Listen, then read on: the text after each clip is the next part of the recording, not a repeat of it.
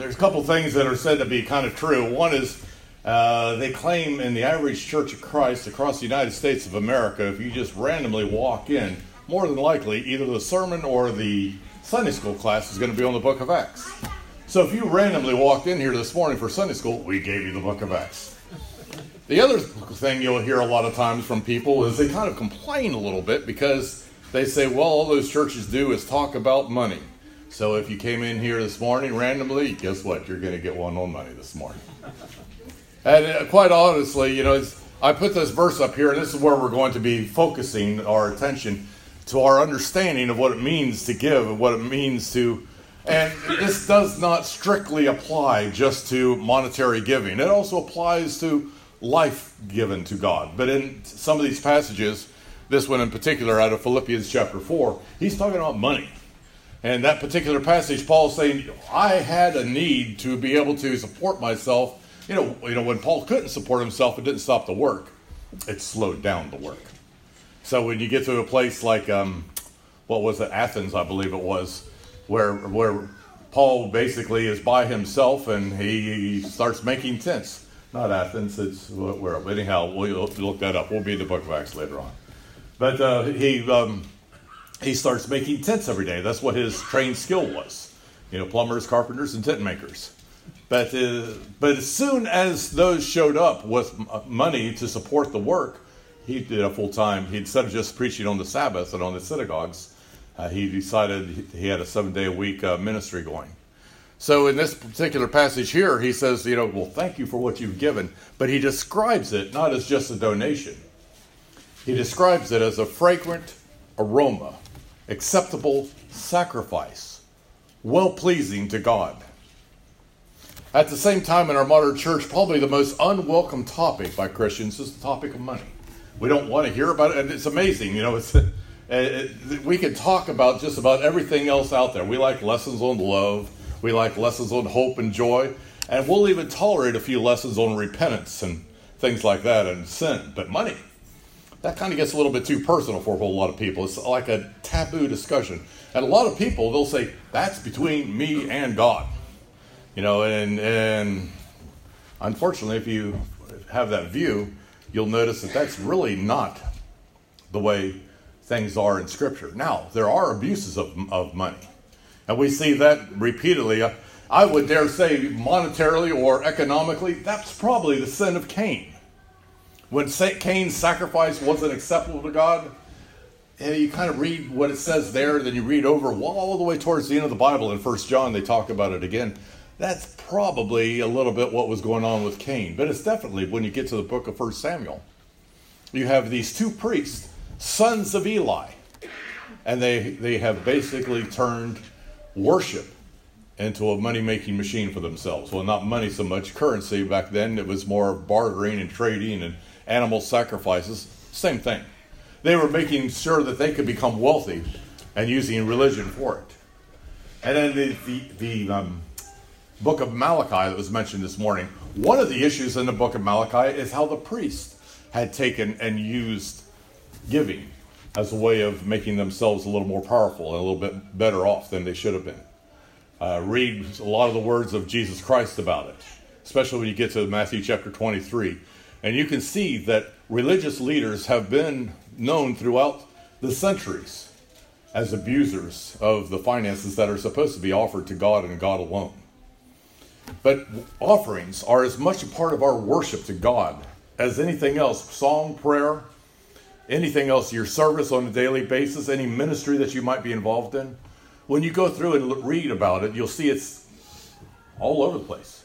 Matter of fact, one of the things you might notice if you go through the Gospels alone is if you could take all the different topic matters that Jesus preaches on and put them into categories, guess which one comes out number one yeah, as an individual as an individual topic of discussion? Money. He talks about our dependence on money, our stinginess, our need to use what we have to, to share with other people. You know, he talks about the rich man who wouldn't sacrifice what he had. We talk about Lazarus and, and the rich man also and the problem that was going on there. So the problem is sometimes when you get to the modern church, I think we have this problem where we look at giving and we view it as a duty, as an obligation. But in reality, it should be viewed as a part of what it means to worship the God that we love. A lot of times, the most popular text that you'll hear a lot of people preach about on, on giving is this one here in 1 Corinthians chapter 16, verse 2. And at the first day of the week, each one of you is to put it lay aside as he, and save as he may prosper. What's interesting about this passage, if you really study it well and you study it in context of the whole New Testament, it really doesn't demand that churches throughout history are obligated to take up a weekly collection. Now, some people are signed and other people are excited at this point, you know, so we don't have to do this. Well, pragmatically, it works out well for most churches that we take up the collection each week. And the reason I say that this doesn't set the precedence for all time is what were the churches doing before Paul wrote 6, uh, 1 Corinthians chapter 16? Were they taking up weekly, weekly collections or were they not? We don't really know. We do know that when there was a need and a need arose, they, the church, would rally around and make sure that the financial obligations were taken care of. But really, probably the most easy thing and the most sensible thing is to follow this example of 1 Corinthians. And the people, though, when you go through the scriptures, they took care of whatever the needs were for the church and for the work of the church. You have people that gave money to the apostles to uh, from the very beginning. You know, we find that right there in the opening days of Jerusalem as the church is founded. And they gave the for the feeding of those members that were in need. And we see where the church also gave to support evangelists and apostles in their work. Do you know that Jesus was supported financially by a group of women? Go back and read through your Gospels again, and you'll see that. Reading the letters of the New Testament, you'll see where brothers and sisters are taking on all kinds of challenges of faith not just uh, not just the ones we normally think of. In Corinth, we have widows on a widows list. It's kind of interesting because you know if, if we were to to uh, have that same practice today of the widows list, it's some high qualifications to get on that list. And being old and, and a widow is, is just part of it. But we also see in those letters of Paul where elders, elders were supported to preach. Not just, you know, we always think about preachers. Matter of fact, the way he describes it, he says they're worth double honor, and that's, that's a monetary term that they're using. Of you support these elders that are dedicated to the preaching and teaching of God's word, and with the double honor, I don't know that that means you you double down or you double the double the offering, but he's basically saying let them have a comfortable lifestyle, so that's not what they have to worry about. We see it traveling preachers there's a term that's from early Christianity called Godspeed. I don't know if you've ever heard that. Is to give them Godspeed? What that meant was when that traveling evangelist is on his way to the next town, the church that is sending him forward will take up a collection and give him enough to help him travel and get to that next town. Now, a lot of times they didn't necessarily give him any more than that because the church where he was arriving at was supposed to take over at that point. But Godspeed was, was a financial obligation to pay for his travel expenses. Collections and contributions were given to the poor and the needy, and they would do it both locally and in other cities and, and other countries internationally. Probably the second most popular passage we talk about giving is this one here, and we uh, I believe this was mentioned even this morning. Each one of us must do as he has prospered in his heart, not grudgingly, nor under compulsion, for God loves a cheerful giver. Yeah, well, if you read that whole chapter, don't take and reduce and say, well, God doesn't want me to give any more than I'm happy about because I'm not happy giving very much. Read it, and basically, you see Paul describe brothers and sisters in Corinth who see giving as an opportunity to be a part of the ministry. That if they can't contribute in a whole lot of other directions, this is one they can do.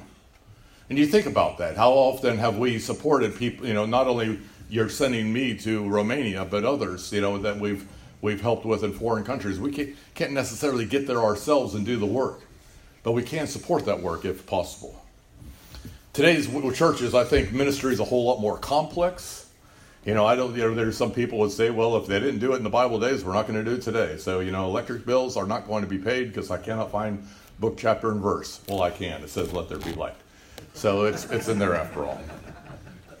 So first century churches, churches might never imagine all the things that we have today. It's, you know, within probably 300 years, you started seeing church buildings being you know, purchased or built and erected for the, the purpose of the worship service and the outreach.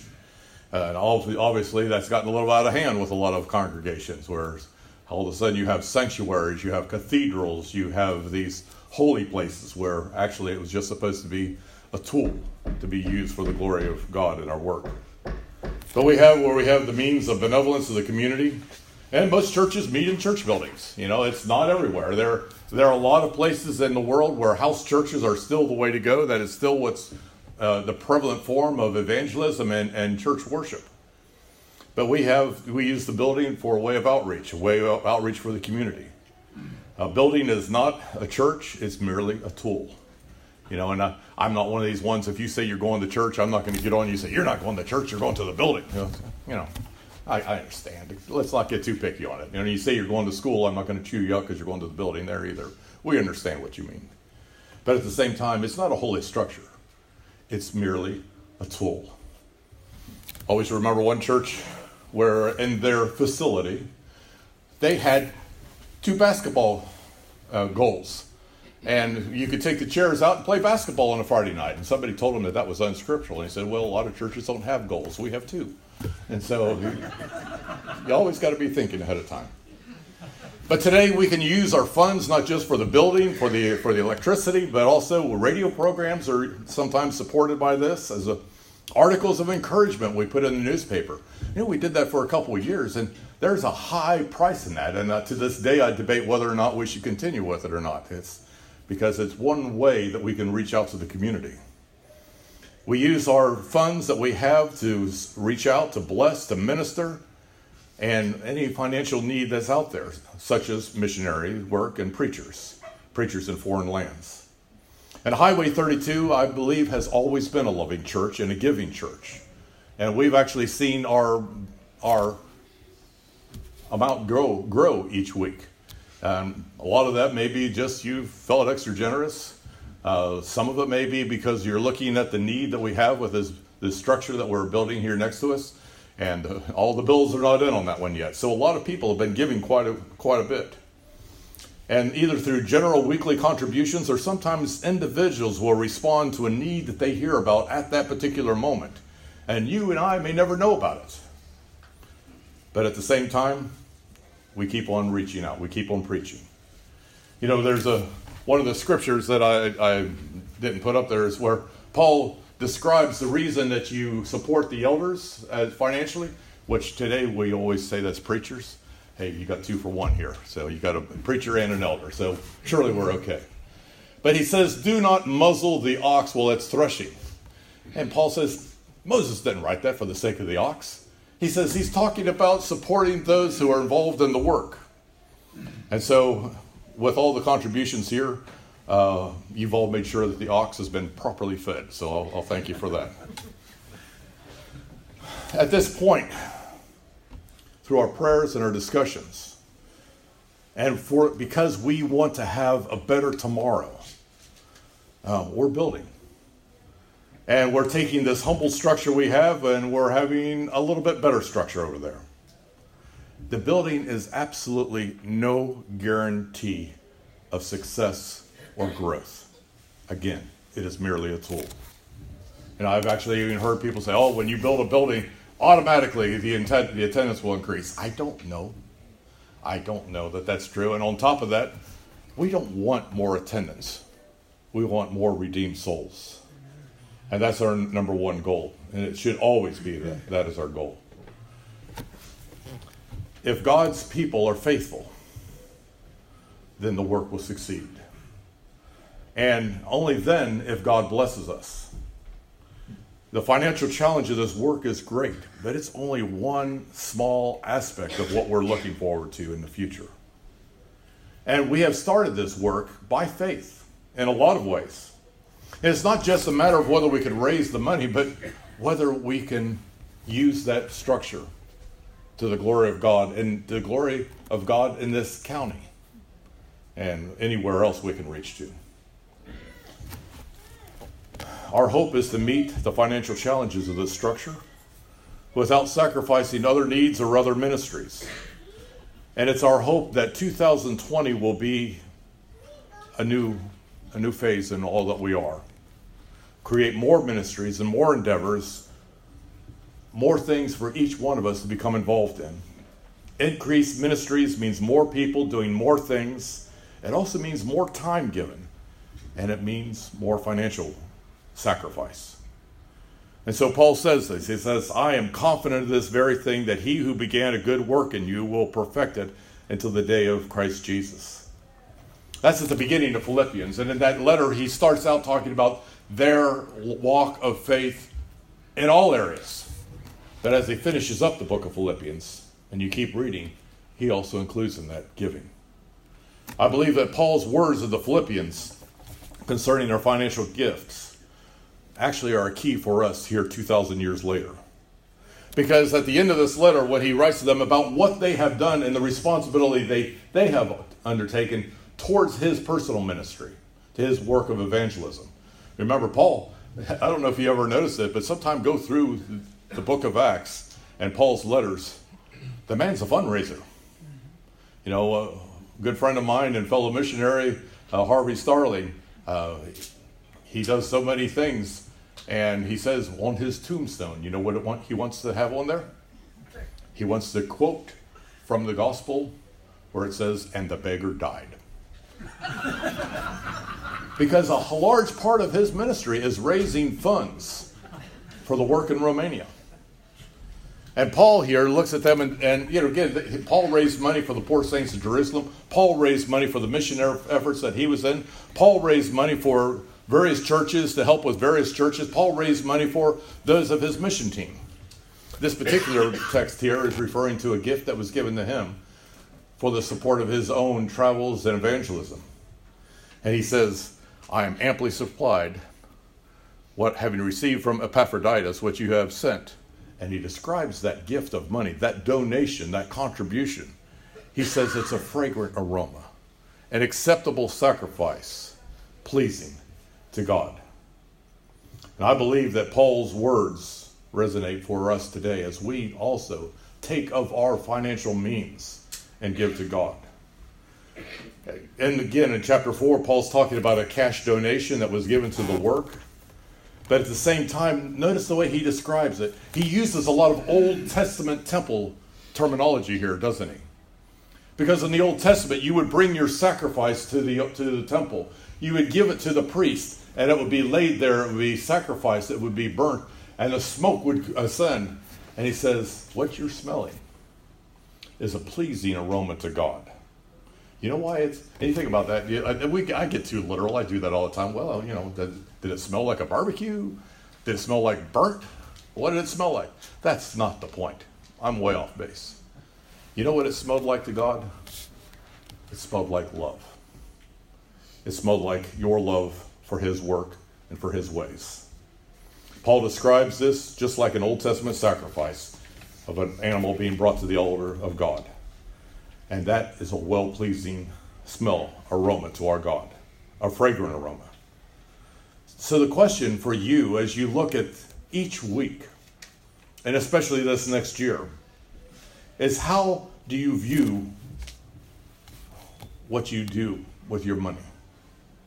what you are giving financially and the way you act as a giving, do you look at it as an obligation? And I guess I could have found the text to say, yes, it is an obligation. You know, I definitely could find them in the Old Testament. The Old Testament tells you you tithe, and that's a 10%. And actually, if you actually get a calculator out and go through all the sacrifices, all the offerings that they did, not just each Sabbath, but the special days throughout, it kind of add up more to than a tithe. It'd be about 20 to 30 some percent. And maybe you could look at it that way as an obligation, but I really think what we need to look at it is, is a fragrant aroma. That what we give to God reflects our love for God. And when we give, when we sacrifice to our God and our King, to the Holy of Holies, He is honored by what you do. If it is given in love if it is viewed as a sacrifice. Now, that I call you back to the Cain. I don't know exactly what the deal was with Cain. It says Cain and Abel both offered sacrifices to God. They were first fruit offerings. Abel was a shepherd, Cain was, was a farmer. Abel offered a lamb, and Cain offered from the produce of his land. And I've heard people say, "Oh, it had to be a blood sacrifice." And that's no, that's not the problem because they were offerings of thanksgiving. But for some reason, Cain's out sacrifice was not honored by God. I'd say it wasn't a sacrifice. That was the problem. And God even tells Cain because Cain becomes very upset, and God says, If you do well, once your the, the terminology in the King James says your countenance be lifted. And basically what God is saying to Cain is says, You do well, and it'll put a smile on your face. And I think God looks at us today and says, If you do well, God will put a smile on your face.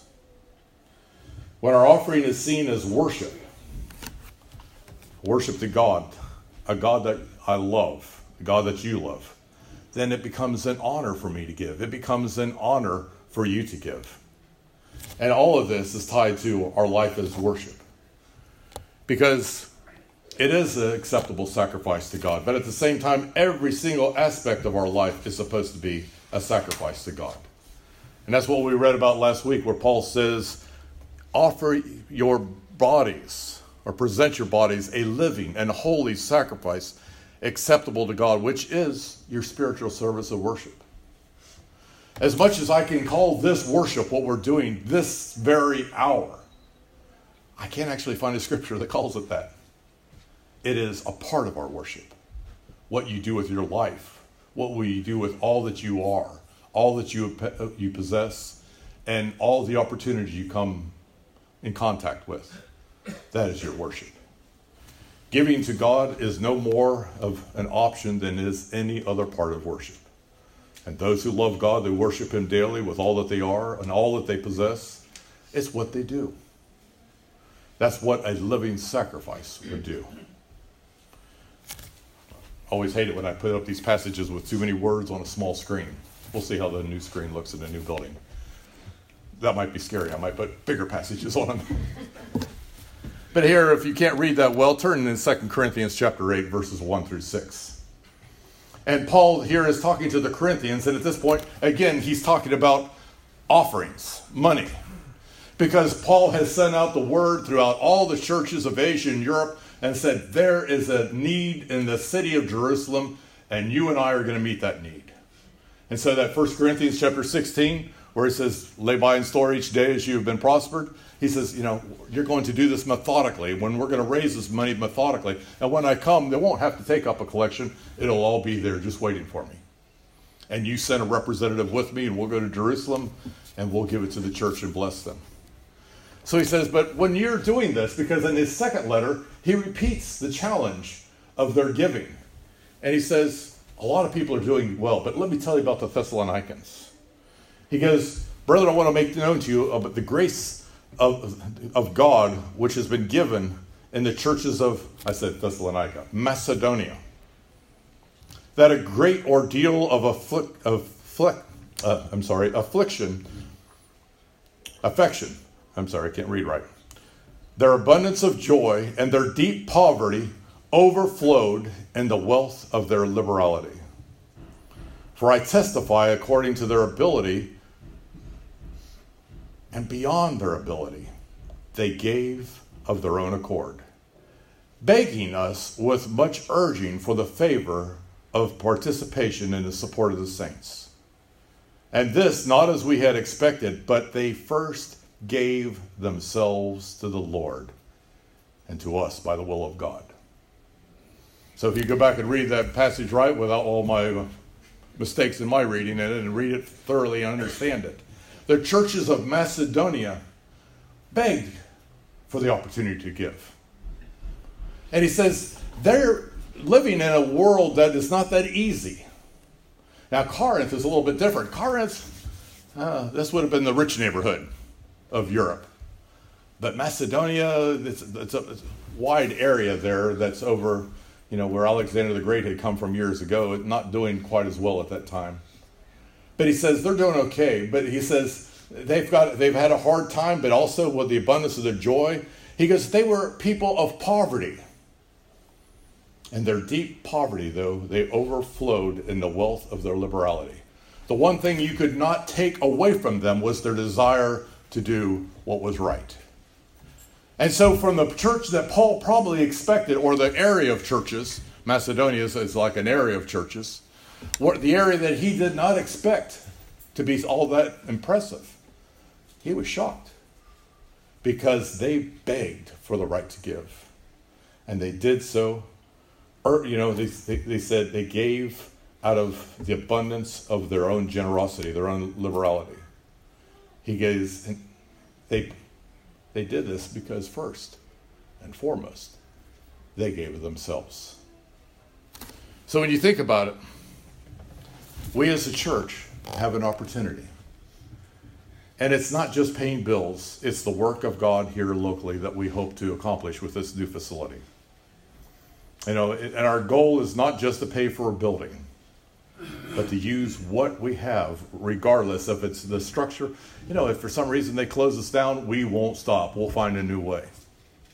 But this is the choice that we're making at this point, and the challenge of the ministry, as long as we choose to be a part of the ministry. And so at this point, we want more than ever to be the light of the gospel in a world that desperately needs hope. This is the choice that we've made. A lot of you are just interested in new bathrooms, but that's okay. Our financial blessings will always find a need. And so, even once this building is paid for and everything is resolved, I don't expect the need of our contributions to stop because I can guarantee you, if we put out a sign, we've got money, do you have a need? Somebody's going to answer that. Now, they might not always be the right answers that we want, but I, I can guarantee you that if, if you know, people are always talking about, well, what if you won the lottery? Uh, I could find places to get rid of every penny real quick, and the need would still be there. Our financial blessings always have a new area where we can bless. But number one, before we do anything else, the challenge is that we first give ourselves to God. And if we do that, that means we will give our lives, we will give our time, we will give our energies, uh, our pride, that's a big one for me. Sometimes, you know, I always got a good answer. It's just not always the nicest answer. Sometimes the kind word that's needed. Whatever it is. You sacrifice all that God has given you for His glory. We give ourselves to God. A fragrant aroma, an acceptable sacrifice, well pleasing to God. This lesson is mainly about giving this morning, financial giving but it's also about life. And I pray that that would be the thing because each one of us here is different. If you sit there thinking, well, how much do I think Casey should be giving? That's what happens when you sit on the front row. I, I shouldn't say that because I'm trying to get people to move forward. You know, or, or you know, what, what, what should the Parkers be doing? Or, or, you know, or I'll pick on my sister. What should Carol be doing? You know, I can't compare you to me or, or to anyone else. Each one of us is different. But what we can do is pray. What we can do is dedicate our lives as a sacrifice to God. That will include your time, that will include your efforts, that will include your money.